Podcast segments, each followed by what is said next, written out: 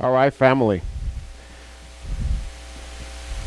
How many of us in this room love Mashiach? You know, one of the interesting thing about this parsha that has always blown my mind is excuse me the love that the father has for his people to such a degree that we have a song now how many of us still remember songs from the past you know there's times there's times that we probably don't want to remember right right certain melodies that we like oh man i wish i, I wish i never learned that song but what is the purpose of a song Think about it. Help you remember. It's the best tool that the Father uses in order to help us remember. Uh, wait, I need my clicker. Help us remember really what He wants to relay to us. Hashem. So this parasha is called Ha'azinu. Okay, and we're going to see why is it that the Father asked Moses to write this song for the people of Israel. Now, I want to uh, the the pr- the principle for this teaching today is going to be out of actually Revelation chapter 15, 3. Why? Well, today we're going to figure out which one is which. Because in Revelation 15, 3, it says this They sing the song of Moses, the servant of God, and the song of the Lamb, also, it says, saying, Great and marvelous are your, wor- your works, Lord God Almighty. Just and true are your ways, O King of the saints. So let me ask you something. It says that, and by the way, as I always say, this is about as New Testament as it gets. Revelation. And it says that on that day, we're going to sing the song of Moses. And we're going to sing the song of the Lamb. Well, most of us in this room are probably thinking, well, Moses has several songs. So we can kind of, you know, we don't know exactly which one, right? Well, today you will. But where's the song of the Lamb? Where in the scripture does it say, and this is the song of the Lamb? And it's there. You're not going to find it. Even if you go to the Old Testament, you're not going to find it. You're certainly not going to find it in the New Testament. So what is what is uh, John talking in Revelation chapter 15? What is he talking about? The song of the Lamb. I want to submit to you today that the song of the Lamb is Hazinu. I'm going to tell you why I feel it's Hazinu. Because we're going to see the elements of the Mashiach in the Parashah Hazinu. As a matter of fact, we're going to see that it all entails essentially the Mashiach. Amen. So, first and foremost, let's open up with the Parsha. And the Parsha opens up by saying, Give ear, O Hashem, and I will speak, and let the earth hear the words of my mouth. First of all, the rabbis have concluded that in the, the parashah Zinu connects, and everything in the last three parashah that we cover in the book of Deuteronomy covers the future. In other words, in the Hebrew, it is actually in a future tense. That's number one, the giveaway. That this song that he is asking the children of Israel to remember it's not just for them to remember there. It's not like Exodus 15 where there was a song of Moses, but nowhere in Exodus 15 is it is it is written in a future tense, but rather in in, in the actual tense that it was present. And here, Hazinu is a future, meaning that this psalm points to a future redemption and a future singing that we will be doing together. This is what's so amazing about this that the Torah is actually a prophetic book. And when you start seeing it for the way it is, a prophetic book, I promise you, and I promise you, family, that the New Testament is going to start making more sense because it's all prophetic. Amen. So it says, Give ear, O heavens, and I will speak, and let the earth hear the words of my mouth. In Hebrew, it opens up by saying, Hazinu Hashamayim.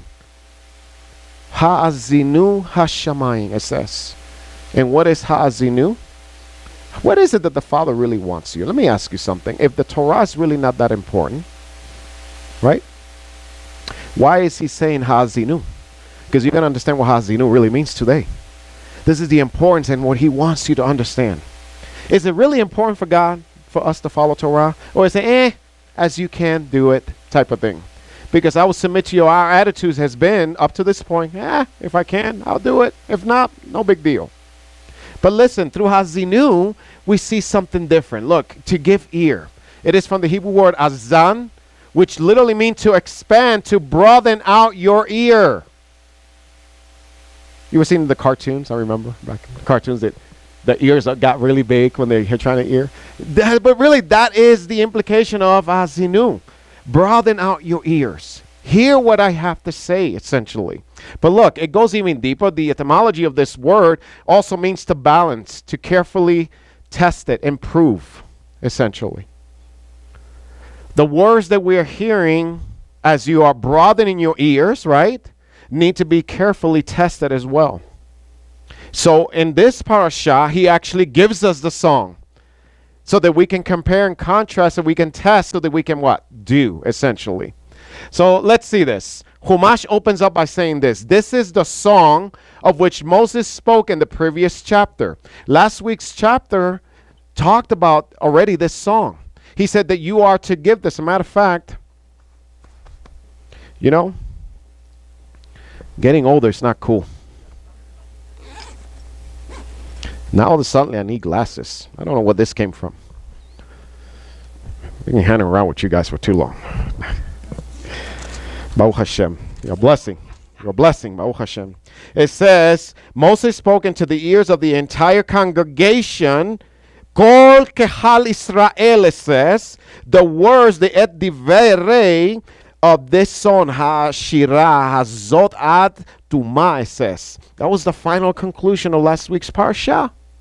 And it says that he gave this to the Kahal of Israel. He didn't say, not even the people of Israel. He said to the Kahal, the Kahila. What is that? The assembly. You know, the choice of words are amazing in here. So no one can say, well, this I'm an exemption of learning this song. So no one can say that's not for me. He calls it the Kehilat. There's no exemption. If you're part of God's Kehillah, God's congregation, guess what? The song is for you. And if the song is for you, guess what? We're going to find out here today that the Torah is for you. Very important. So, it says this song of which Moses spoke in the previous chapter, in it Moses called heaven and earth to bear witnesses to the calamities that will befall Israel if it sins. Why does he call heaven and earth? What did Yeshua say? Until heaven and earth passes away, not one yot of the Torah will be done away with. Why do you think Yeshua said that? Because in Parashah Hazinu, it says that the earth and the heavens will be a witness against the people. Yeah. See, now you're starting to match now the connection with Yeshua's parable. Not one yoke will be done away with said. Not one tittle will be done away until everything is fulfilled. Matthew 5:17 by the way. So it says in here, this is what's going to happen. By the way, Humash says that the heavens and the earth bear witnesses to the calamities that will befall Israel. Is that true? You know that I will submit to you that 90% of the things that we read in the Bible are fulfilled prophecies. None in this room should be doubting God's word. Because everything that he said that was going to go wrong went wrong. I mean, honestly, it's not like we're reading a book that, you know what, nothing has been fulfilled. I'm doubting this book because everything that God said was going to happen hasn't happened. Everything that God said would happen has happened, folks. Honestly, look where we are. And this is part of the psalm, by the way. So it says in here, and the ultimate joy that will come with the final redemption. Can I share something real quickly in here? Because according to the Chumash, it says the heaven and earth will bear witnesses against all the calamities. Well, we all agree that the calamities have come true, right? So, what makes you believe that the final redemption won't? I mean, if this has come true, what makes you think this won't? That is his final redemption. More so of a reason why we need to believe, folks, because everything that he said would happen that is bad has happened. So we know the good is coming. So it's talking about also the final redemption. Redemption. Since the nature of the song is to express recognition of the total harmony of creation, it often mixes past, present, and future. So this song is not just talking about, you know, present time, it goes back and forth. Guess what? The book of Revelation goes back to past, present, and future also. By the way. So it says that it mixes this of past, present, and future, for everything is revealed to the prophet as a total reality in which there is no conflict. Future and past events are not only in harmony, but clarify one another. All the events that have happened to Israel is to point to the final redemption and to give clarification to the people of Israel. Thus, everything is melted as if it were happening at the same time. Hashem. So let's see this. Baal Haturim one of our greatest sages says this to give ear. It says that in the previous parasha, it concluded, which we just read, with et divrei hashira hazot atuma. It says Moses spoke these words of this song until their conclusion, and it's juxtaposed uh, juxtaposed to that is Moses' statement, "Give ear." In other words, there's a connection with last week's statement when he said about write the song, and now he's opening this parasha. The sage is saying that there's a juxtapose there to give ear. What is it that we need to give ear to? To the song. And what is the song indicating? Just as you gave ear and listened to the words of the Torah, so too give ear to the words of this song. I think we got to start memorizing this song, family. Because in this song, it's, it's sharing with us all the pitfalls, where we went wrong, where we going, where we came from, why we fell, what was the motivation for falling. All of it is inscribed in this uh, verse, chapter 32. So it says, Give ear, O heavens, and I will speak, and hear, O earth, the words of my mouth. Right? Okay, the question is, what are the words of Moses' mouth? Because he says, Give ear. And by the way, they were supposed to memorize this. So this is important. What are the words of Moses' mouth? It says, Yarof kamatar lichi tizal. And then it says, Katal imrati. Okay? It's very amazing how you see this in Hebrew. Because in verse 2, it opens up. Because he said, These are the words. Verse 2, it says, My teaching sh- shall drop like rain right? Well, first and foremost, the word in here for drop is yarof kamatar, lichi. The word for teaching is lichi. The sages of Israel said that this is also alluding to the Torah. The Torah, yarfa, dropping or coming down from heaven. Remember the teaching in Yom Kippur that we did? That was talking about Daniel chapter 12 about truth, emet, being cast down from heaven. Okay, there's the connection here. It is essentially saying that the teacher, in lichi can also even connect to a teacher, will come down from heaven. When it's talking about my doctrine should drop like rain, it is talking about the essence of the Mashiach coming down from heaven. And then it goes on to saying what? Amarati, then it says Kishirim, Elei, uh, Elei uh, Deshem, which is the, the, the, the, the grass and the field and the water. So the purpose of the rain coming down, which is alluding to the teaching, follow this, because the Hebrew word in there for Elei Esef, this is the herbage, the grass, okay, is to provide protection. So just like the dew sits on top of the foliage of a leaf and it protects it and it nourishes it at the same time. The is also alluded to a cover because in Scripture you are also known as grass. Keep this in mind prophetically. So, what's covering you? What gives you life? What gives life and sustenance to the grass? Mime, water. Water. But it does more than just that. It also protects, it gives a covering as well. As a matter of fact, that word for eseb literally means to cover with grass, but it also means to weed out. So, what is the rain doing? This doctrine that's coming down from heaven it's actually weeding out at the same time those who will accepted and those who won't.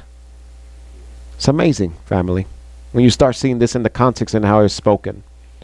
Look, Sifrei Devarim 39:13 says this, and just as dew descends for blessing, so rain.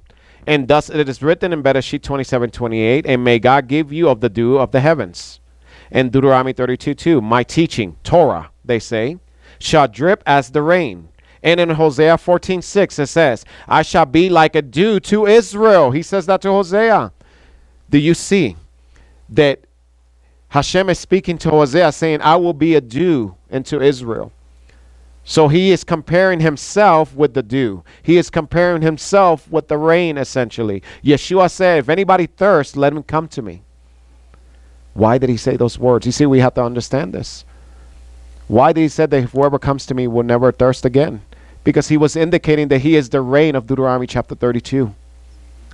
The rain that gives life. You see, they would have known this because they had to remember the song. Remember? you ought to memorize this song. Why? Because a time in the future was going to come when Mashiach will come and say, If anybody's thirsty, let him come to me. Because I am the Deshen. As a dew to Israel. Micah chapter 4 6 also. And the remnant of Jacob shall be in the midst of many people like dew from the Lord, like droplets upon a grass. That's absolutely beautiful. The Sforno goes on to even saying this My Torah shall drop as rain, Sforno says. What is coming down? Is it the rain, rain literally? Or is it his teaching? Is it his life? It says that he came to his own, and his own did not receive him. I will submit to you that the, the early rains already came. That is his first coming. Now we're waiting for the latter rain. How many rains do we get a year in Scripture that talks about the early and the latter rains? You see this? So it says, literally, my Torah shall drop as stream as the rain into those who understand. Now, listen to what Sforno says. To those who understand and are prepared to receive the flow from the fount of wisdom. The rain comes, but not everybody's receiving it. That's the problem that we're having today. The rain is falling, folks. But not everybody is grasping it. Okay? And there's a parable that Yeshua talked about why they're not grasping it. Because we are too preoccupied with other things and we're missing the rain. Now we're going to see the Messiah in Hazinu. Now that we understand that this song connects with the Torah, by the way, if this song connects with the Torah, how is it that a lawless doctrine fits into this picture? In other words, we've been taught all our lives that Jesus did away with the law. Right? But wow, you mean to tell me that we were supposed to memorize a song to only forget the song? Does that make sense? I mean, he's asking us to memorize the song. This all connects to the Torah. And we're going to see in here that this song connects to the Mashiach himself. How is it that it connects to the Mashiach? Look, it says, Yarof Kamatar Lichi. We already covered this. And I will drop rain. My teaching shall drop like rain. This word for Arof means to drop, to drip. It is also an indication, Yarof is an indication of the early rain. That the early rain came already? Yes. See, the early rain has come. Are we benefiting from that first rain? Are we soaking into that first rain? Are we absorbing that first rain? Because depending on what you do with the first rain will indicate what's going to happen with the latter rain. Look, the first rain to drop, to drip. But look at this. This word for also lichi, which is also translated as the teaching, the Torah, right? This is really beautiful because this the etymology for this word actually means to take to buy something that which is also received. You know the parable of the man who sold everything that he had in the field to buy this field because there was something precious in the field. And to what extreme we will go for the Torah family? This word for lihir, man, means to take and to buy. This is prophetically speaking of the Mashiach as he has bought us and we are to accept him now. We are to be essentially received by who? The first rain. This is the Torah, essentially. Look, Joel 2:23 says this. And you children of Zion, be glad and rejoice in Hashem, it says. Your Elohim, for he shall give you the teacher of righteousness. But the teacher of righteousness is also connected with the rain. And it says, I will give you the teacher of righteousness and cause the rain to come down on you, the former rain and the latter rain. This is all connecting to the Mashiach. As in Jewish literature, he is also known as the teacher of righteousness. Look, Ramban Nachmanides shares this. I thought it was really amazing. He says, by way of the plain meaning of Scripture, the words of Rabbi Abraham Ibn Ezra are correct that the Scripture designate as witnesses all things which exist and endure. He says, let's face it, heaven is there, folks, and it's not going nowhere until He returns back. So it's a it's it's a credible witness that stands essentially, and it can't lie. That's the cool thing about it. So he says in here, similarly, hear, all ye mountains, the Eternal's controversy. So also with reference to the stone that Joshua set up.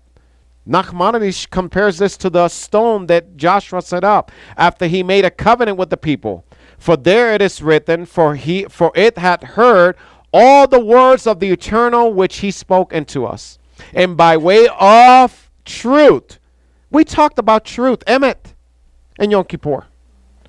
The essential of the Emet, the middle is the Mem, the Maim, Mashiach.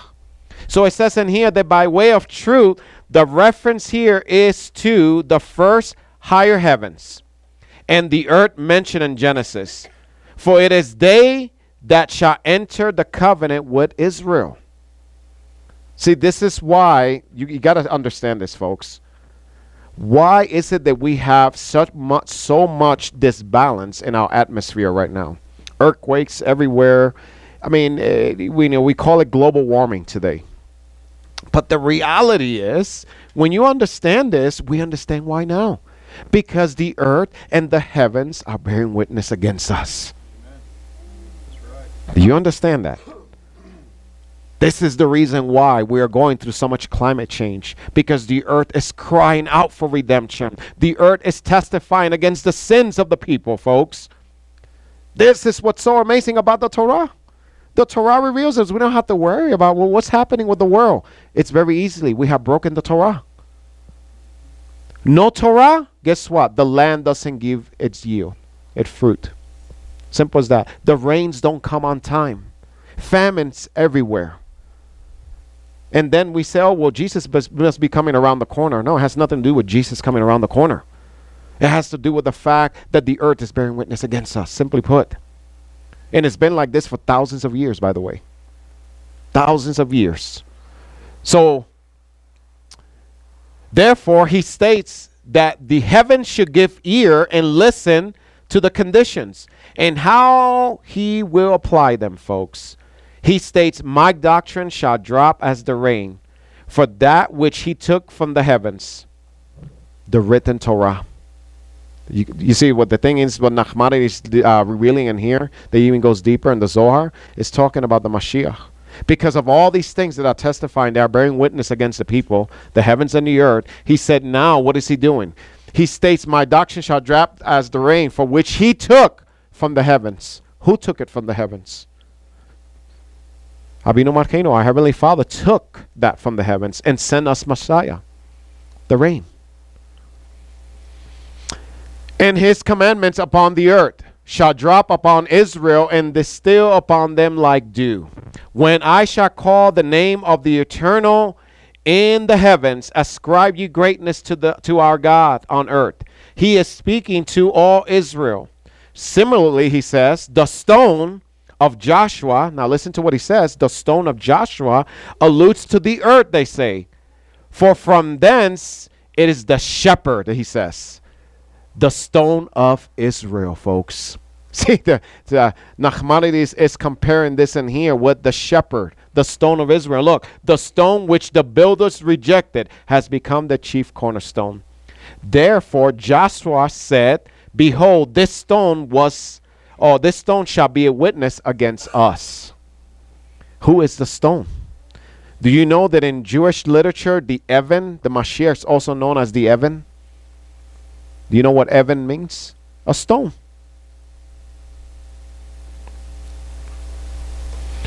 But what's amazing about the Evan is that if you understand the word Evan, you will see the Father and the Son in it, in the word itself, in Hebrew. That's what's so amazing about this whole thing. The stone they have rejected. So look, the Zohar shares this, folks, and this is really, really amazing.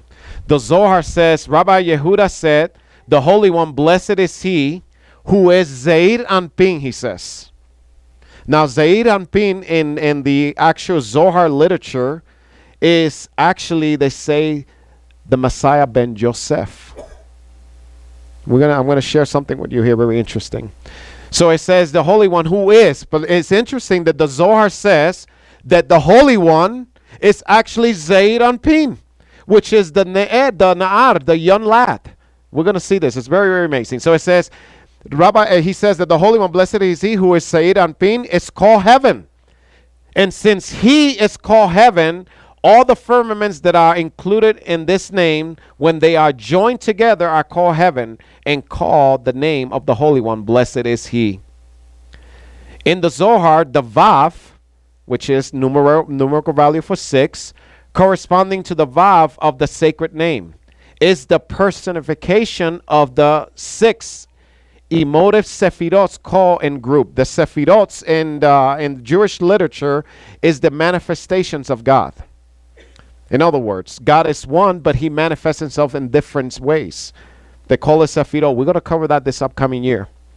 But look what it says. Zeir Anpin, okay, the small face, the likeness that is before the Holy One. Look what it says, the primordial Torah, it says, depicted as a Na'ar, it says. What is a Na'ar? A Na'ar is a young man. So this Zeir Anpin is a young man who is also known as the Holy One. Blessed is he. Na'ar, a young man with black hair, they say. Then that's in the Zohar 3.13. In the familiar personification, Zeir Anpin is called the Son also. Interesting. For God to call someone my son means that his qualities are those of Zeir Anpin. This is referred to the words, Israel is my son in Exodus 30. So we are called sons because we what? We are connected with Zeir Anpin. We are connected with the Son, who is also known as the Lad, who is also known as the Son, who is also known as the Holy One, blessed be He. Very, very interesting. This is what's so cool and so amazing about the scripture, folks. So now we're going to see the rock in the wilderness. Because part of the song and I'm not going to cover the entire song here today, folks, but the entire song has to do with the history, essentially. But most importantly, has to do with the Mashiach. Because the song has to do with the victory over the enemies. So you got two songs the Song of Moses and the Song of the Lamb. I like I said, I submit to you that the Song of the Lamb is this one right here. Because we already seen that this everything in this song though so far connects back to the Mashiach. And look, the rock in the wilderness is one and the same. Deuteronomy 32, 4, 6. It says, The rock, his work is perfect, for all his ways are justice. Now, I want you to understand that this song, Hazinu, is connected with the Mashiach, but guess what? This song has everything to do with judgment. Now, that's a word we don't like to hear. But this is the song. The song is about judgment. And you're not going to want it any other way, trust me, when you see the in depth of this. So it says, The rock, his work is perfect, for all his ways are what? Justice. A God of faithfulness and without iniquity, just and upright is he. They have dealt corruptly with him. They are no longer his children because they are blemished. They are crooked and twisted generation. He wants us to remember this so that we don't go off again into idolatry. This is the song that when he returns back, we will be singing. So that we may remember, folks. Look, this rock is very special. Do you thus repay the Lord, you foolish and senseless people? Is not he your father who created you and who made you and established you? Hirsch Chumash says this according to our sages in the Sifre, the Zur, that is the Hebrew word for the rock, contains a dual idea the one who is strong and the one who forms and shapes you at the same time. Well, how does he form you and how does he shape you? I want to submit to you folks, you're not going to like it. He forms you and he shapes you through trials. Because when you're molding something, you're changing its form. You have to manipulate everything that's going around it. You have to manipulate it to be able to create the design that you want. So you somewhat, we can say that the potter is in control, right? And the clay needs to submit to the potter. And however the hands go, that'll design it. Guess what? God is doing this to all of us. directing you, and you think that you have control. you funny. I say I'm directing everything. Even when you think you got control, you ain't got nothing. I'll let you wander off, but guess what? You're still going to come back into my pot right here, and you're going to be molded the way I design you. This is the idea of the song. The one who shapes you because he is strong, because he knows better than us. Sforno says, Do not relate to him differently on the account of what you hear in my song about Israel's future. Do not come to the mistaken conclusion that God's will ever change. Get that? God's will ever change, and that the experiences that will befall the Jewish people during the course of history, and which I'm about to foreshadow, are evidence of his changing and possibly becoming the Jewish people enemy. In other words, don't even think about it. God is unchangeable. But what have we have done today? We have made God a God who changes his mind. Part of the song, of not most of the song, is to remind us that he is the judge and the judge never changes. So why are we treating him as he has changed? You know, when we read the stories of Abraham, Isaac, and Jacob, do we say, wow, I love the way God used to be? He's still the same. As he did with them, he will do with you as well. You are very well aware through the variety of miracles he has performed on your behalf that the Hazur, that is the stone, the, the, the rock, he remains the rock, and his action are always motivate, motivated by pure motives.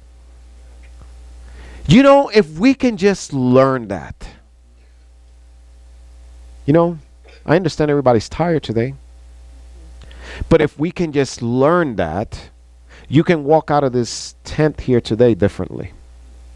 Because now the consequences and the things that are happening in your life are not just all coincidence but rather we know as we submit now the key word is submitting as we submit to the divine folks let the divine guide us where he wants us. This is the whole purpose of the song. Look this being so if at times he does not appear to help you how many times we have felt that god doesn't help me richard i get it all the time trust me i don't think god loves me anymore if it appears that he's not helping you, can I share something with you? That's about 99.9% of the time.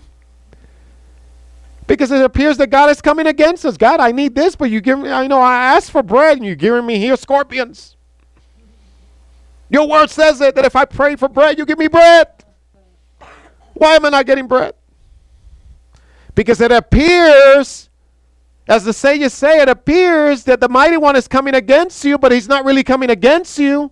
He's answering your prayer. So you're asking for bread? You said bread? You might just get bread. But it's not going to be the bread that you think. Because you see, he knows the goal where you're trying to achieve. The problem is that we don't even know where we're going. We asking God, I want bread because I need this, and He knows the intent. He knows what you need, so He's to give you what you need. But we like, oh no, no, no, no, I don't like this. I was hoping for something better. That's why the Sforno says that at times He will appear that He's not there to help you because He is the rock, He is the stone, He is the judge.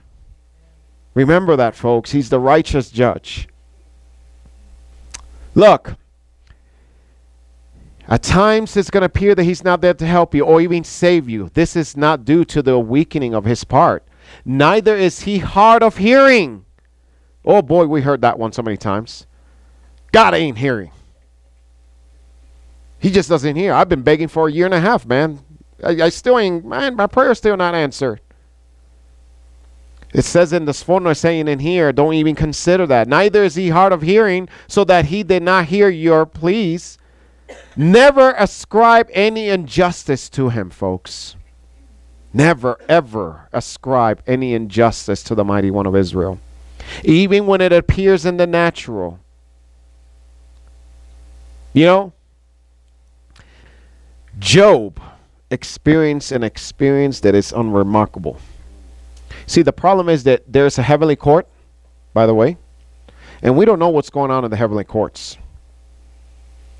See, God was boasting on Job. It was a good thing. But how did that translate in the natural? Oh my God, it was horrible. Job lost everything. In the eyes and the natural, he was probably thinking, okay, what what what what what what happened? What did I do wrong? Little that he knew, man, I'm boasting on you. I'm lifting you up. I'm showing you off to everybody in the heavenly courts. But down here, the equation for that, how that translated down here, was horrible. See, they don't always match. See, up there was like, woo. Down here is like, ugh. right? But this is the issue.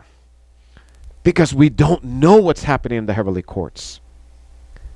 But one thing we can have an assurance is, as Deuteronomy chapter 32 Ha'Azinu, this parasha, it's telling us that we are to obey and we are to follow him and we are to circumcise our heart and we are to remember the nation of Israel and what they went through because we are now part of these people and we can glean from that. Guess what? It doesn't matter whether we get a Job experience or not. We remain faithful to Holy One. Blessed be He. And not only that, but we will have security. We will have betach because his ways are better than our ways, folks. See, it's that little concept. His ways are better than ours. He knows what's best for us. We don't know what's best for us. How many of you are parents here or have been parents once, right? We're all parents. Since when a five year old knows what's better for them? Honestly. But in his mind, he thinks he knows what's better for him.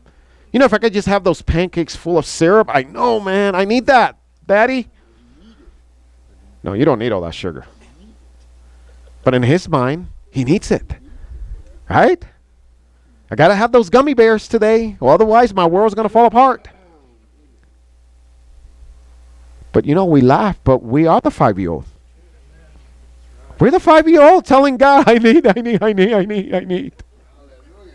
If you don't give me this, that's it. It's the end of me. That's it. I'm going to be done. There goes my generation. Guys, really? The purpose of the song is so that you can have betach, assurance. Do you may remember? You know, assurance creates well being. When you got an assurance and you know your life is taken care of, who can take your joy away? Honestly, who can take your joy away? If I know, if I got a guarantor, and hey, I got you, it doesn't matter. If I if I now if I deposit eight billion dollars in all of your account, you're gonna be dandy for the rest of your life, right? You're gonna feel assurance, right? Okay, God has said, I got you. Do you have to see it? He says, I got you. This is the one of the part of the purpose of the song. Psalms 95 1 says, Oh, come, let us sing to the Lord. Let us make a joyful noise to the rock that is the Zur, the rock of our salvation. By the way, in Hebrew, it says Hazurya Yeshua. His name is in there in connection with the Zur. See, in Hebrew, you appreciate the, the scripture so much better. Look, the ancient rabbi, Ta'anit 11a, says this in the Talmud. It says the Baraita cites another verse that deals with judgment. Why? Because Ha'Azinu has to do with judgment. Don't get scared because judgment can be good for you if you're doing what it's right. It's favorable. It says this a God of faithfulness and without iniquity. He is just and righteous, it says Deuteronomy 32 4. The Baraita interprets a God of faithfulness to mean that just as punishment is exacted from the wicked in the world to come, even for a light transgression that they commit, so too punishment is exacted from the righteous in this world for a light transgression that they commit. The righteous suffer their punishment in this world to purify them so that they can enjoy the world to come. See, we need to start thinking like the Jews. Because this is the problem. We think in Gentile, therefore we don't understand the scriptures. What? Me? Suffer now? Nah. But there is a scripture in Numbers that says that if they were to repent, if they repent from their iniquities and are glad to pay for their sins, I will welcome them in my house. What Numbers is talking about is what the Talmud in Ta'anit 11a says that the righteous suffer their punishment in this world to purify them so they can enjoy the world to come. You know what? I'll take the punishment here. It's actually not bad. It's not forever. But not only that, the punishment is full of mercy still. The punishment is still full of mercy. So, you know what? Rejoice if you're going through trials. Don't look at trials as the devil's coming against me. Since when the devil has authority over your life? Since when? Can I share since when? Well, I could tell you when he stopped having authority over your life. When you join Passover and you yoke yourself to the kingdom of heaven. Okay? If you yoke yourself to the Torah and the kingdom of heaven, the enemy has no authority over you. But could it be possibly that you're paying for your sins now in this world so you can enjoy the world to come? How much great that is. Baruch Hashem. Why you think the nation of Israel has always been persecuted for so much? Why? This group of people that are minority worldwide, they're always constantly being persecuted. Why? Because they are purging now for the world to come, folks. That's why Yeshua said, Rejoice when you go through trials, because you're being purged. Baruch Hashem. 1 Corinthians 10 1 and 4 says, And all ate the same spiritual food, and all drank the same spiritual drink, for they drank from the spiritual rock that followed them. And the rock was who? Messiah. Out of the scripture's own mouth or letter. Right? The rock was Messiah. You see, it's always been of the Mashiach. It's always been about Mashiach, folks. Always. And this year, when we start in the book of Bereshit, we're going to see the Mashiach like never before. It's going to be really, really amazing year as we enter into a deeper layer of the scriptures this year. We're going to go to Remez level this year. And we're going to start seeing the Mashiach like never before, I promise you. And that's what's going to be so powerful because now you're going to start seeing, wow, this Mashiach is not a New Testament Mashiach. He's a biblical Mashiach. He's always, always has been there. So we're going to conclude here. Revelation 19, 11 to 13 says, Now I saw heaven open. This is why Ha'Azinu is so important. Because Ha'Azinu has to do with the song of judgment that he's going to pronounce. We know that the heavens and the rock all connects with the Mashiach and what he is going to do and what he expects from us. Because now in Revelation 19, look what it says. Now I saw heaven open, and behold, a white horse. And he who sat on him was called faithful and true. Remember, Yom Kippur, we talked about truth. Emet, the essential of the Emet. What is truth? Who is truth? He is truth. He is called the faithful one and true. And in righteousness, he what? Judges. This is why we're going to be singing the song because he is going to avenge our enemies. This is the reminder of Ha'Azinu. And why are we going to sing that song? Because we are the bride that is prepared. We are the bride that has been memorizing the song. We are the bride that understands I'm not going to follow this way, that way, or that way because those ways led me to this. And this song reminds me of that. Now I stand on this day. I sing the song because my Creator is passing judgment. See, remember, the song is pure, is future. The song of Moses in Exodus chapter 15 was the deliverance from Egypt. Present time. I believe that's the song. Actually, it says it. We're going to be singing that song, Exodus chapter 15, but we're going to be singing Ha'Azinu because he's going to be doing a great deliverance for Israel in the future. So it says in here, uh, he uh, he was called faithful and true, and in righteousness he judges and makes war. His eyes were like a flame of fire, and on his head were many crowns, and he had a name written that no one knew except for himself. He when he comes, folks. Whew, see, I that's why I kind of smile and laugh when people say, "I can't wait for Jesus to return back." Really. A lot of times we we we declare what we don't understand. You know.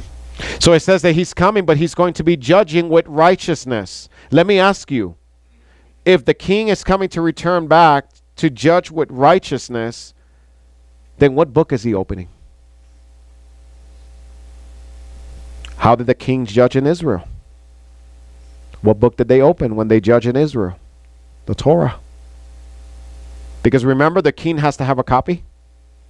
The Levites, there has to be a priest, and the and the when there's a courtroom in is ancient Israel, we're gonna understand. We're gonna understand a lot of this this year.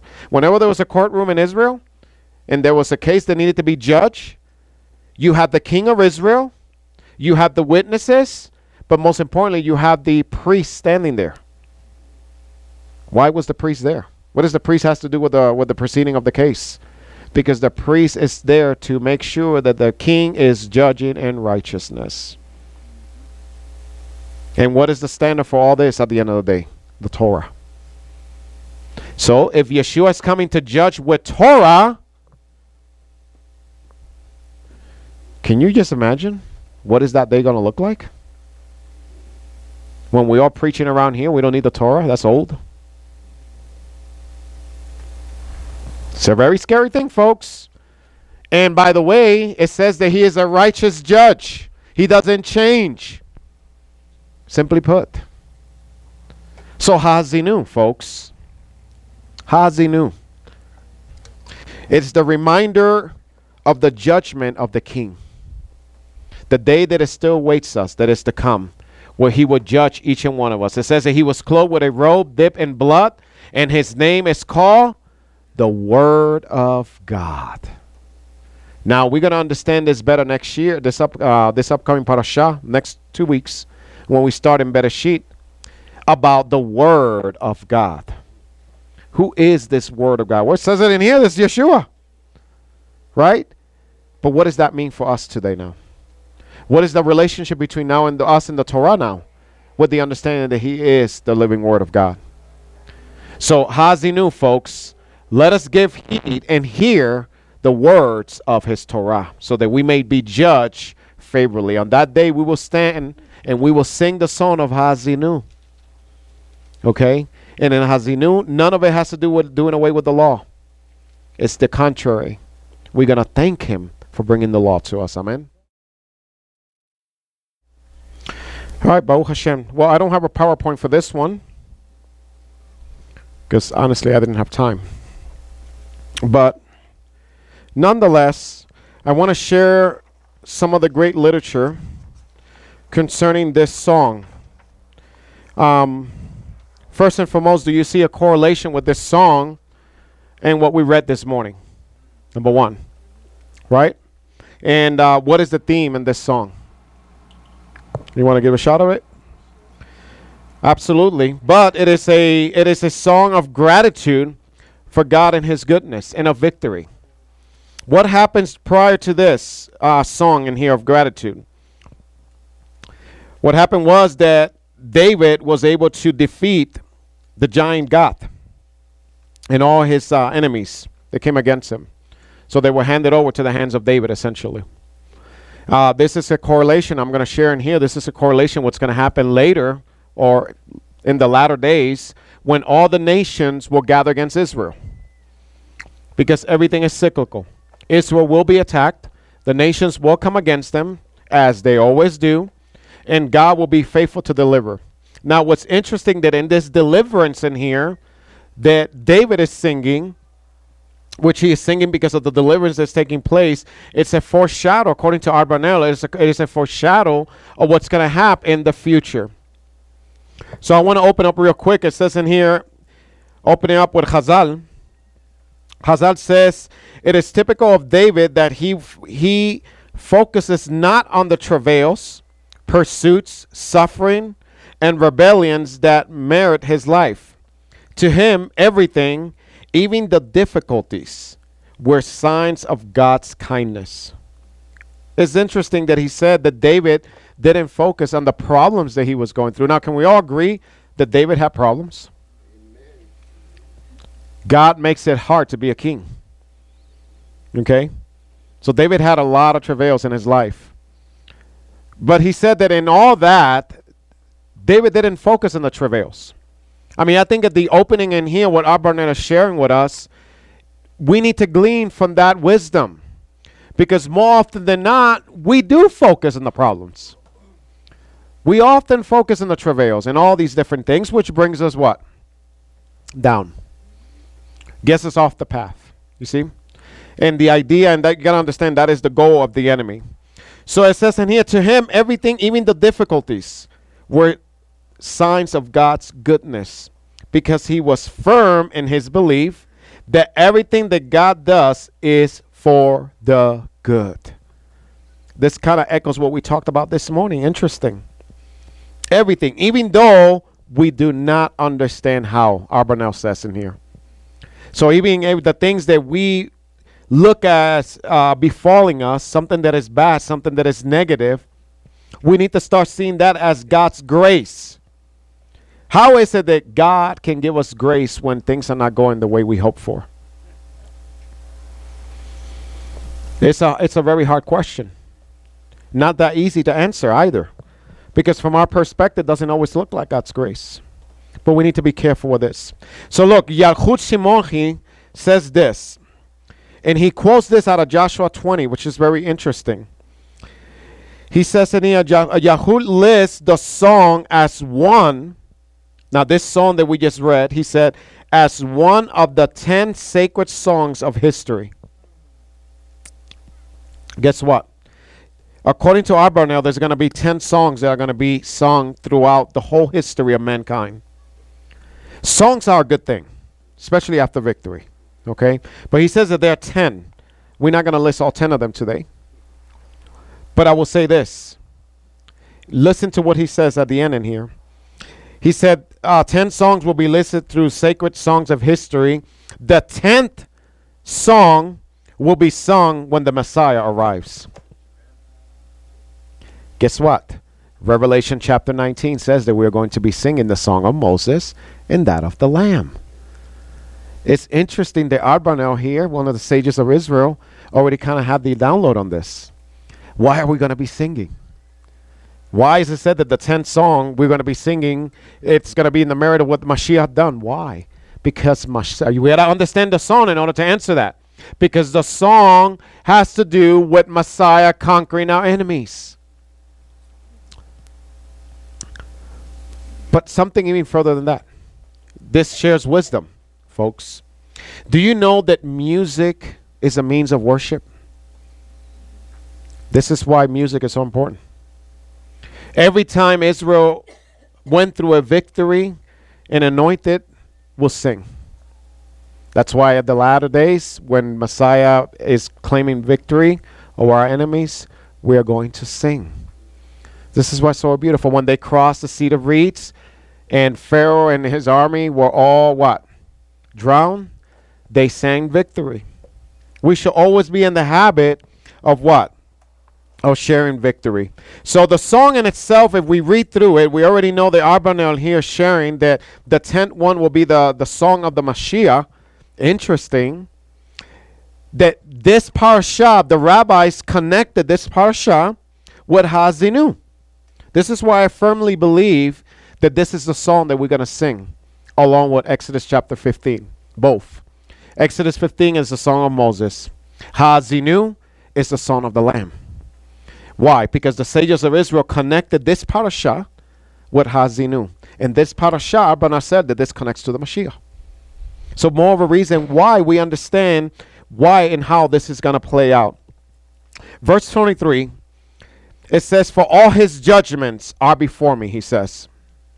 I do not remove myself from his decrees. One of the aspects that the song is teaching us, along with Ha'Azinu, is that no matter how ugly things look, no matter how unfavorable it looks, we should always stay firm to God's law. Never depart from His Torah. Even if it looks unfavorable. I'm going to stress that out today. This is important, family. Hear me out. Because the world is going to test you. How many of you are employed here? Okay, good handful of you. Your job may told you may say to you, you can't take Sabbath off. What are you going to do? You understand me? Honestly, this is a problem that's getting worse and worse. Honestly, it appears to getting it, it's just getting really really bad nowadays. And guess what? This song reminds us that if we choose righteousness, over the comforts of the world, there will be victory. You understand? What if God wants you to lose that job? I'm just saying, and here you are fighting him. What if he has something better for you? These are the things that we need to sit down and think. You know, we're asking for God's direction. The song is giving us a direction. Stop being in control. Let Him control. Maybe it is the purpose for you to do that. That job is not for you. It may be a $30 an hour job.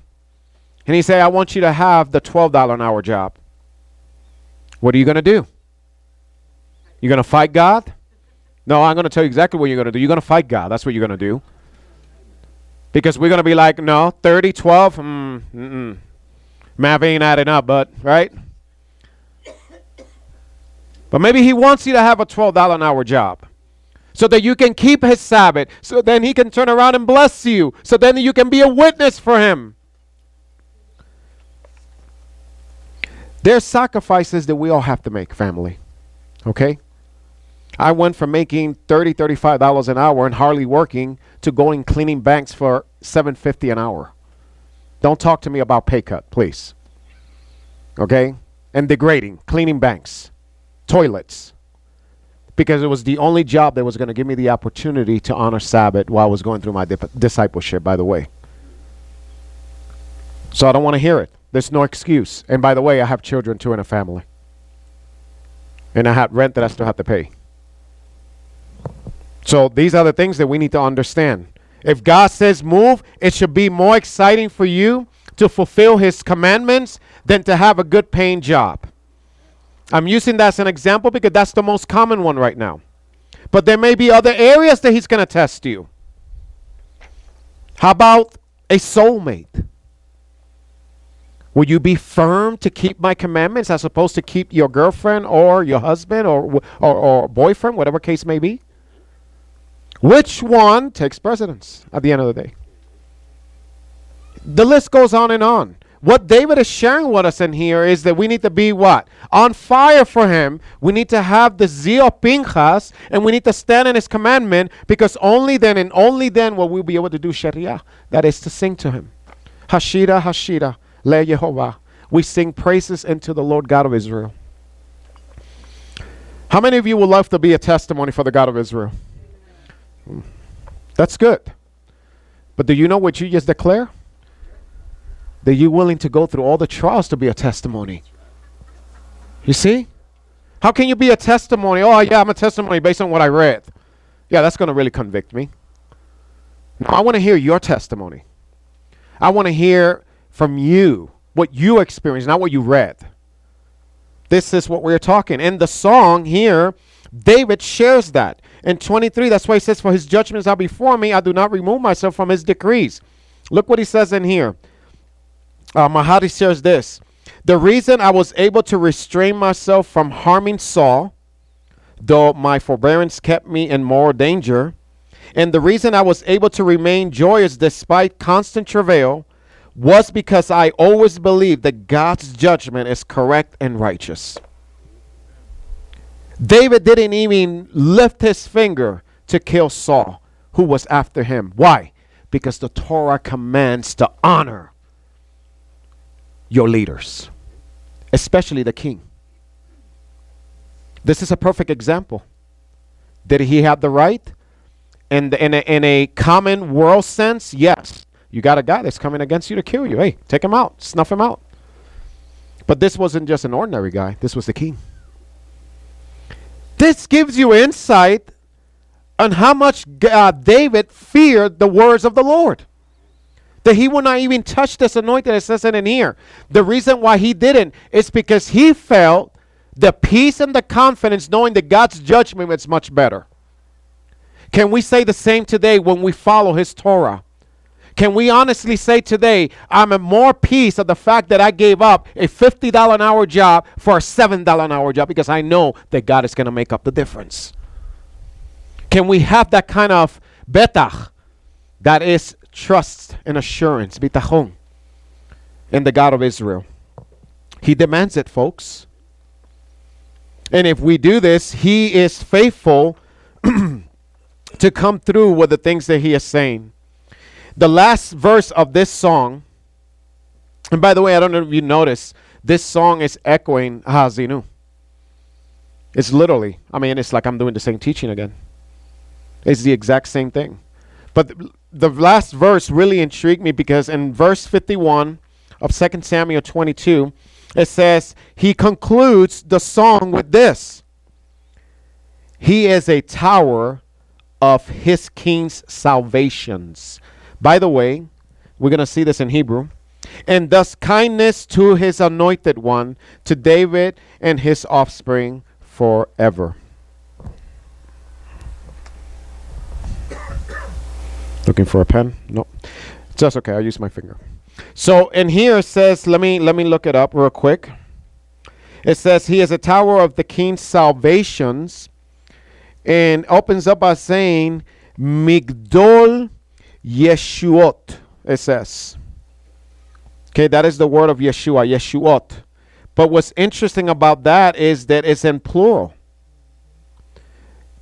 Literally, the way this read is, he is a tower, Gadol. That is something that is big, powerful. It says of his kings, of his king's salvation. So, who is his king's salvation? It says in here, Migdol Yeshuot Malcho, it says, Ve'oseh chesed. Then it says, uh, Li Mishicho, again. I'm sorry, Li Mishicho. Again, the same word of Mashiach is saying. Look what the great sages of Israel said about this. It's really powerful. Twice in here we see the word of Yeshua, right? But it's saying in here, this is David. This is in, in, in present tense or personal pronoun, it says that he is a tower to his king. So David is talking about his king.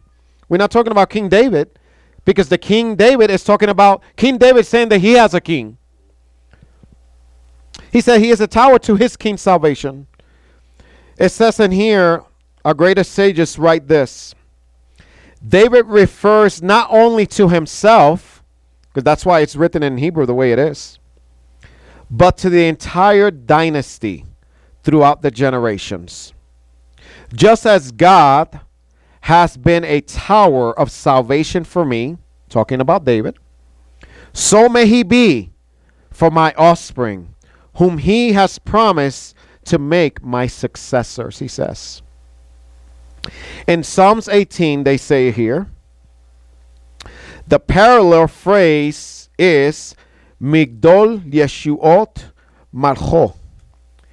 Guess what that means in English? He magnifies his king's salvation. And what does that mean? Still, the Midrash Shocher Tov explains the difference between the two versions. Rabbi Yehuda says the redemption of this nation would not come about all at once, he says. That's why it says it in plural, salvations in plural. Not just singular, but plural. Because according to what Radak is saying is that this salvation, by the way, this is way back with David. This salvation is going to be progressive. every generation will experience a higher, uh, uh, uh, or if you want to call it a higher magnitude of this salvation until it's going to climax to the big salvation when he returns back. That's absolutely true. Are you experiencing his salvation today? Because that is the salvation that David's talking about here. In this psalm, by the way, of deliverance. Look, let me continue on in here. So he says that the redemption of this nation will not come all at once, but it will appear little by little. Therefore, it is described in Psalms as magdol. He magnifies, meaning that it is a continuous process with God's salvation becoming greater and greater. Now, why is God's salvation becoming greater and greater throughout the generations? Because as Second Peter says in the New Testament, we are ushering the Messiah back. Do you understand this? As the time comes closer, as his people are become more zealous for his Torah, what's happening is we are telling the king, return now. But are we literally saying to the king, return? No. We're telling the king to return in Jewish thought by our actions. So as we as we become more zealous for the Torah, we essentially are doing this. We're taking the red carpet and we're laying it out. What did John the Baptist said? Prepare the way for the Lord. Make the crooked roads straight. Okay, that's all metaphorically speaking of Torah. For Torah is the way, the truth, and the life. Baruch Hashem. So in here he says, this is like the dawn that breaks slowly. I love the analogy that, that uh, puts in here. Listen to what he says. This is like the dawn that breaks slowly. For if the sun were to rise all at once, how does the sun rise in the morning? Slowly, right? I never wonder why does it do it slowly. These Jews think about everything. Let me tell you. Let me tell you what they share in here. They think of everything. It's great. It's it's wonderful, wonderful literature. It's great. You can you cannot deny it. Look what they say. This is like the dawn that breaks slowly. For if the sun were to rise all at once, everyone would be blinded by its, its fiery light. Think about it. Because you are coming from darkness, and if it just pops up, you're like, ah. But it begs the question now, using that analogy, let's sit here and think now. Let's go to Remez level. Why is it that the Mashiach doesn't just appear at once? Why is salvation only coming through stages in every generation. Exactly. The light cannot be contained all at once.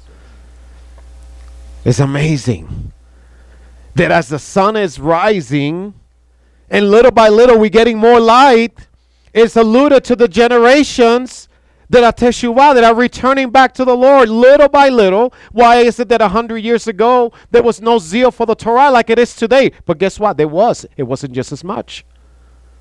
Now we're seeing more. Why? Because the sun is rising. Little by little. It's not all at once. This is amazing, folks. Because we have been taught and trained that everything has to happen now. And we ought to, we want it now. All at once. See, it, it goes contrary to God's ways. This is the reason why we fight God so much. God's process is slowly and America's teaching us now. I want it now. I want my money. I want it now. Right? Here today. I don't want to I don't want to go through processes of, and even for deliverance. Somebody comes there they want to be delivered from their demons. Well, they want it all now. No, it doesn't work that way. There's a reason for it, folks. And it's for the benefit of the person. So it says in here that the people will be blinded by this light. So he says, So too, if the redemption were to come all at once, the Jewish people who have been accustomed only to oppression would not endure the experience and it would overwhelm them. I will submit to you that's exactly what happened when they left Egypt. They needed to be in the wilderness for 40 years. It was necessary for them to go through that cycle because the deliverance came in stages in 40 years. By the way, that was an entire generation right there. This is, to me, amazing. So he says in here, and this is what it gets really good. And Samuel, the word Migdol, which is translated as a tower, okay, but it really means Migdol really means to magnify something. In second Samuel, which is the parasha that we just read, the word Migdol tower is used. Why is it used Migdol? Makes sense when you see it in the Hebrew. Migdol Yeshuot. It says in here, it is used because it refers to the end of the process of deliverance when the Messiah will be a tower of strength for his people. Better yet, thus the verse will be rendered, and I love the way Hazal puts this in here. The verse should be rendered when he says, listen to this, it's going to really, when he says he is a tower of his king's salvation, Hazal says this. The verse should be rendered this way His king, the Messiah, is a tower of salvations for his people, and God does kindness to his Messiah. This is coming from literature, folks, that is Jewish. You imagine this. This is beautiful. So, this song, the ending of this song, has to do with the deliverance of the latter days, where the Mashiach himself will be a king. Who was King David's Messiah? Yeshua. And it is that same Messiah that he has been proclaiming, that he proclaimed in his Psalms. It is the same Messiah that the Nevi'im proclaimed, the prophets. It is the same Messiah that the Shlichim proclaimed, the apostles. And it's the same Messiah that we are here proclaiming today in this Ohel. Who do we serve? The King's King, King David's Messiah, folks, who is essentially Abraham's Messiah. And we're going to find that out in Genesis when we come to it this year. Who is the same as Jacob, who is the same as Isaac's Messiah, who is Adam's Messiah also. So we'll conclude with us today with this song. And I, I pray that the songs today, the message of the songs today, resonate well that we may make change in our lives, folks. We just started a new year, by the way, in the civil Jewish calendar. We just went through Rosh Hashanah. Okay? Much change has taken place so far, folks. Believe it or not.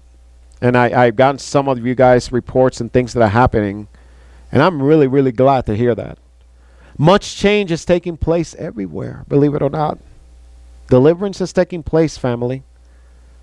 Just because you're not experiencing it doesn't mean that it's not true. But there are people who are experiencing God's salvation literally. You know, um, I received a text last night. I was, you know, we were doing at Shabbat, so when I got home, I, I got the text. But my son texted me last night. He texted me a poem. And it's a beautiful poem. It made my night. I couldn't even sleep most of the night, just being rejoicing. And it's a poem of salvation that he texts me. But it's more than a poem of salvation. You know what's funny? Is that the poem that he texts me, which came out of his own heart, coincides with this parasha. Little that he knows, I really believe he has no clue because it's the song of Ha'Azinu. Deliverance and salvation is happening right now, family. But we have to be faithful to the King. Many of you who know the history that's happened here with me and my son, it hasn't been an easy one. But when we stand firm in God's word and in God's judgment, He delivers even when people come against you. Because, boy, I got the third degree over that. You kicking your son out, you are cruelest, you name it. God's judgment is perfect. I want to leave you with this word of encouragement. Never doubt obedience over common sense. Because common sense can get you in a lot of trouble. Honestly. You ever heard the expression, you might be too smart for your own good? Yes. We need to be careful with that. And we need to be studying and showing ourselves approved through God's Torah and his the rest of his Tanakh to understand the perfect plan and his Hazon most importantly. I really love the direction and where this Kehillah is going, this this assembly. But I believe that it's going in the direction that it's going. And no coincidence that the poem that I received yesterday from my son, it shows me and it reveals to me that God is doing something and he's going to do it fast, folks. In other words, if you think you're going to be another here a thousand years before his return, you might be surprised. Because I think he's coming sooner than you think. There is a there is a an awakening that's happening right now that is just overflowing. It's not just an awakening. You know, awakenings happen through stages. But this awakening has been happening for the last 50, 60 years. We're coming on a close of a time that we are seeing now that there is a hesitation, not a hesitation, but a, a, a yes, an urgency. Thank you. An urgency. That's the perfect word. There is an urgency taking place right now in the spirit. An awakening that there's in other words, there's no time to slumber. There's no time for that. That time is done and over with. And I really believe that through this Ha'Azinu, it's showing and revealing and giving us the strength that we need in order to overcome the adversities that are awaiting His people. Baruch Hashem. So I leave you with David's song in coronation with the song of the Lamb. Because you know, David is a prototype of the Mashiach, by the way. Judaism teaches that there's a Messiah ben David and there's a Messiah ben Yosef. Why do they call him Messiah, son of David? They even called Yeshua, Messiah, son of David. Come and heal us. Because he is the Messiah, son of David. He is of the lineage of the dynasty of David. And he is returning back. And he is awakening his people to his Torah. And we need to be excited about his Torah. We need to be excited about his kingdom. You know what helps, at least me, every day overcome all the adversities that I come against? Is that it's about his kingdom. The day it stops being about you it is the day that you will be an awesome overcomer. It is the day that you don't mind working for $7 an hour because it's not about you anymore. It's about Him. And He gives you, and I cannot explain this, and I cannot teach this because this is an experience. He gives you a shalom that surpasses all understanding and an assurance that I cannot even explain. And then He, in His faithfulness, He turns around and he shows you in the natural look what I did for you when you let go. Look what I did for you when you submitted completely to me. Part of that submission, folks, comes. You know, all of you saw Rico Cortez. Most of you were here for Rico. Rico's done a great change in his life. And I had the privilege to sit down with him for an hour and talk, and it was amazing the experience that this man has felt and the changes that he's making now, but most importantly, the liberation that I personally see in him. See, it's no longer just lip service. I can see it. I see his freedom. I see the goal. I see how focused he is. It's a snap. It's really, really amazing when you submit, but what it took for him to submit. For him to find a teacher, which he did for him to come under the covering of a teacher, for him to follow biblical principles, and God, in doing that, God elevated him above and beyond what he probably thought he would be able to do. And I tell you that that's the experience. Ha'Azinu, the song of deliverance. So my prayer is that today, and I hope to hear throughout the rest of this year, a song of deliverance from each and one of you.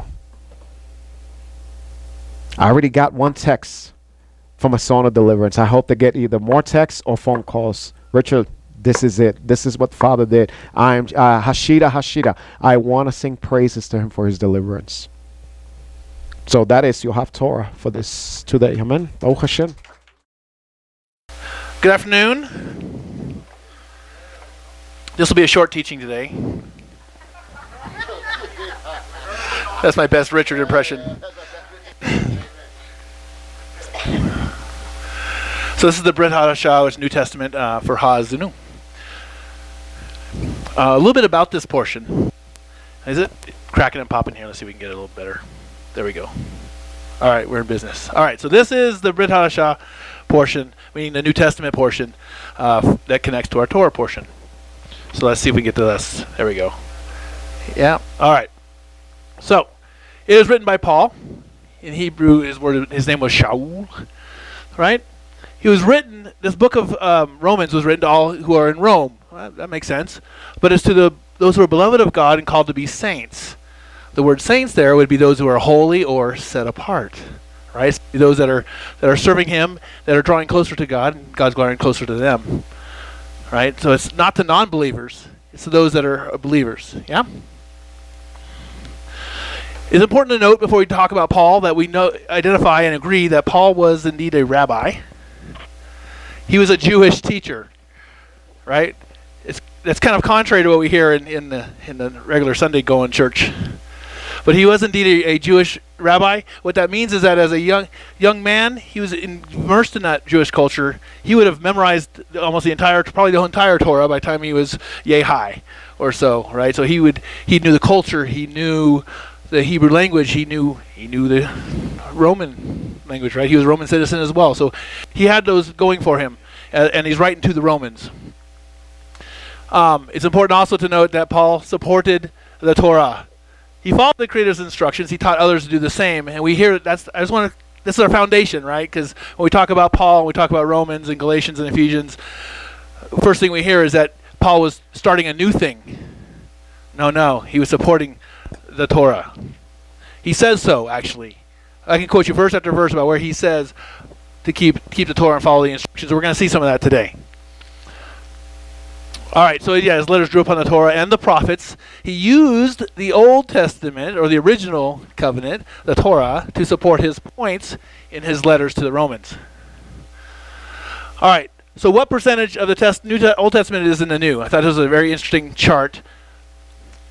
I know you can't read it, don't worry, we're going to zoom in on one or two of these lines. But if you want this graphic, I can send it to you. This lists every book of the New Testament and gives a percentage of how many Old Testament references are in there compared to the, how many verses there are. So let's take a closer look.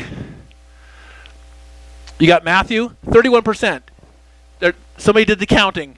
30, 310 references in 100, uh, 1,071 verses. Right? Here's another example. Philippians says 14%, 15 references in 104 verses. How about Revelations? 150%. There are more references to the Old Testament in the book of Revelation than there are verses in the books of Revelation. In the book we're looking at today, Romans talks about 35%, uh, so 153 references out of 433. And particularly these eight verses we looked at today that we read, thank you, Carrie, for reading that. Out of the eight verses, six of them have references to the Old Testament. Paul is using the Old Testament, the foundation of the Torah, to bring revelation to the Jewish people in his letters to the Romans. So Romans 14, 21. Paul, again, he's using the Torah and the prophet to support his point.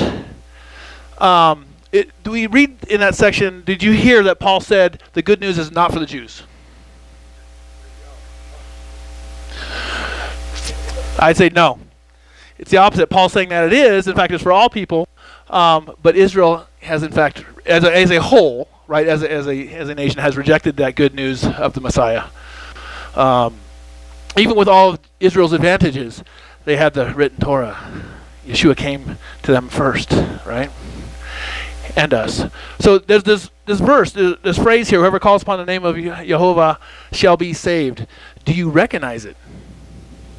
So we were looking at Romans chapter four, chapter 10, verses 14 to 21. This is actually verse 13. It's the verse just before that, and it's quoting Joel 2:32, which Richard brought forward today. It talks about all are to be saved. In fact, the verse 12 in um, in Romans talks about Jew and Gentile are the same. We all the same Lord. We all the same Master, right? And all whoever call upon His name, not just whoever, but all, anyone, shall be saved. And so, what happens here in this chapter of Romans, this section, these eight verses, is it starts a chain of chain reaction. I don't know if you caught it. In, the, in his first two verses, we see, how should they call on him if they not believed? How do they believe if they have not heard? How do they hear if they have without a preacher? How do you find a preacher if it hasn't been sent? Right? So if we kind of reverse engineer it, you could say the sending leads to the preaching. The preaching leads to the hearing, the hearing leads to the believing, the believing leads to the calling on him, which leads to being saved. Right? Just just put it in different terms because it's kind of a fresh way to look at it, right? But why why is this happening? Paul's using all these questions. Why? Would you be surprised to learn that it's a Jewish rabbinical method of teaching that Paul is pulling forward here, right? So, this idea of asking questions is really this idea of this invisible opponent. He's arguing with somebody who doesn't necessarily really exist, but he's imagining that his readers, his audience, are going to be asking these questions right? And so he's setting up this opponent to argue with, and when he refutes that statement, then that, that proves his point. Yeah? So it kind of gives a different light to how we look at this section of Romans. Um, interesting to note here that, oh, who is this invisible opponent? The invisible opponent is best to think of it as, um, let's see if I got it here. Yeah, as a Messianic Jew defending Israel, right? Because Paul has an accusation against Israel that they are rejecting the good news, rejecting the Messiah as a whole. And there, so this uh, visible opponent is looking for flaws in Paul's argument, right? If I back up here, what are they saying? This invisible opponent is asking these questions. It's not Paul asking these questions, it's the invisible opponent asking these questions of Paul. You with me? So the, what they're saying is, in terms of being sent, they're responding to this statement up top and saying, no, no, you used Joel all wrong. That's not what it means. In fact, so they, then they ask Paul these questions. How can you call on him who believed and believed not heard, heard, until it had been sent? What are they really saying? If it had been sent to us, we'd have received him. But who, who's supposed to do the sending? Our Creator, God. They're blaming God for not sending somebody to them, is essentially what they're saying here. Let's take a look. There's that first question. Oh, the yellow is is that invisible opponent making the statement. Like, oh, we would have believed Israel would have believed if somebody had been sent to us, right? They're saying it's God's fault. The age-old argument. It's not my fault. God did it to me. Paul has a response. He says we were sent. You see it in verse 16 and 17. Who received our report? Right? People they missed our report, and so he uses this Isaiah 53 as a support for his argument against that they haven't been sent. In fact, he's saying I've been sent. There's proof right there. The next question comes up in verse 18.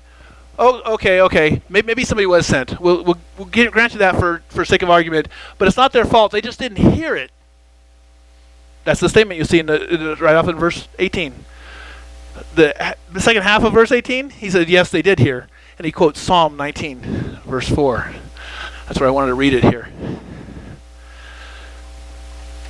Psalms 19, verse 4. Actually, I'm going to start at verse 1 because we're going to get a running start into it. The heavens declare the glory of God. The firmament proclaims his handiwork. Each day announces it to the next. Each night expresses this knowledge.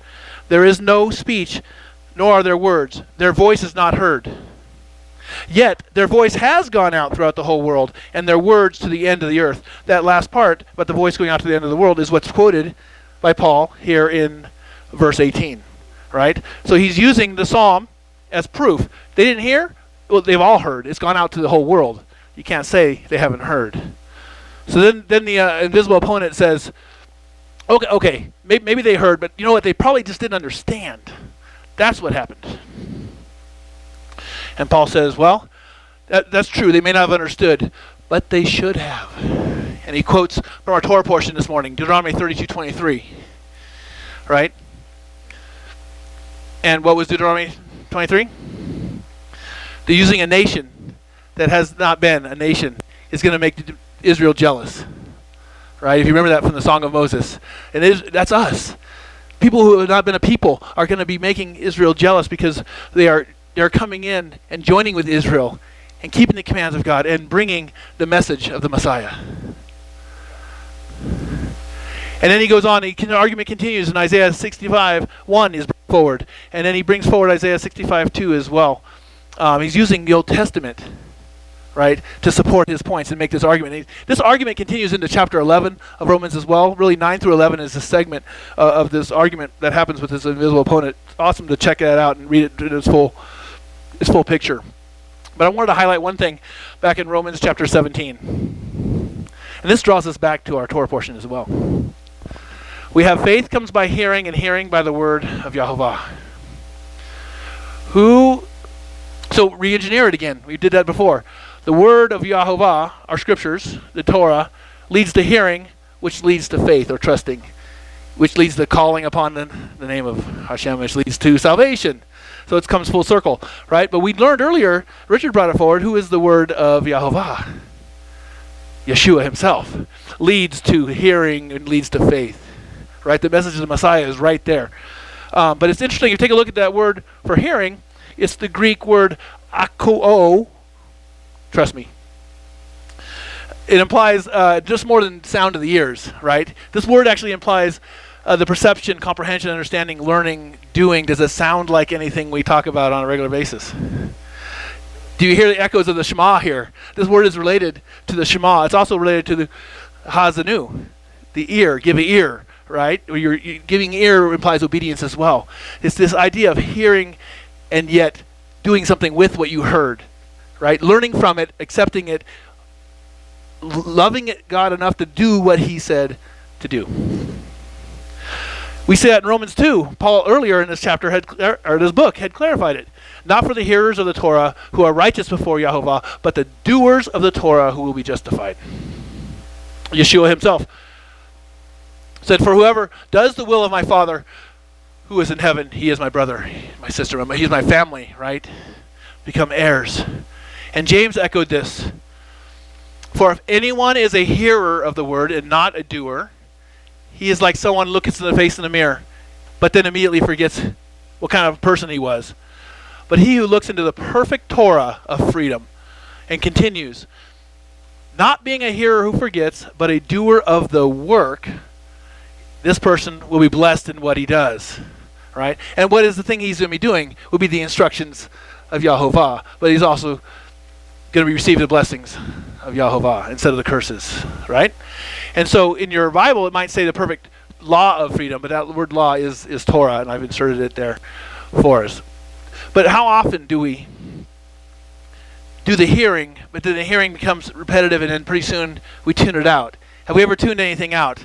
uh, a kid going, "Daddy, Daddy, Daddy, Daddy, Daddy." I don't even hear it anymore at some point, right?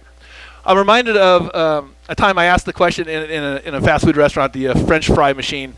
You know, beep, beep, beep, beep, beep. The guy's taking the order, beep, beep. I'm like, this is driving me nuts, and I've just been here five minutes. They're like, oh, we don't even hear it anymore.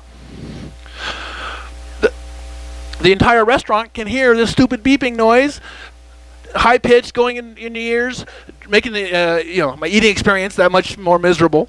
But they don't even hear it. The workers there don't hear it. But here's the thing: I noticed that beep was put in place by the manufacturer of the French fry machine. Right? Follow me here.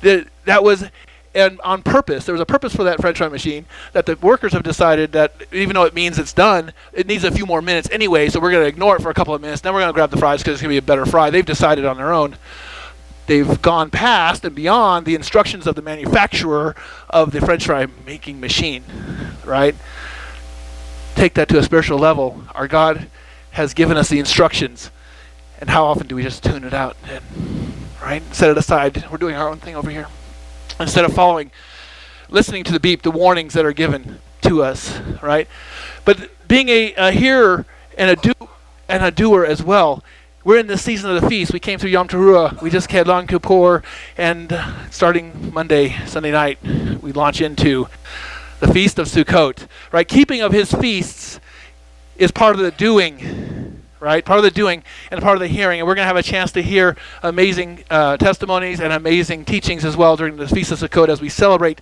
the feasts of our King, the feasts of our Creator. And I, I pray that you will be a hearer and a doer of the Word.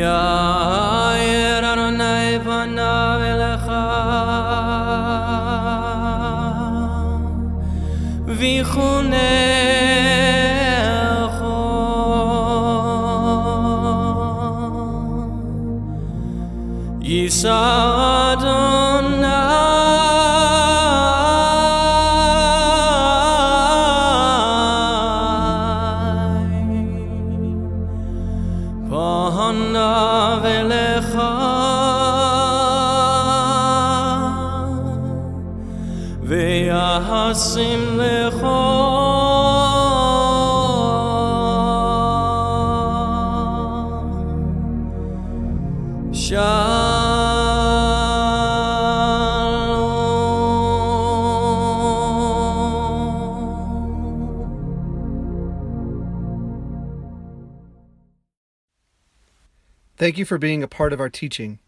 Be sure to visit our website at www.thefoundationoftheword.org for additional resources and to help us financially.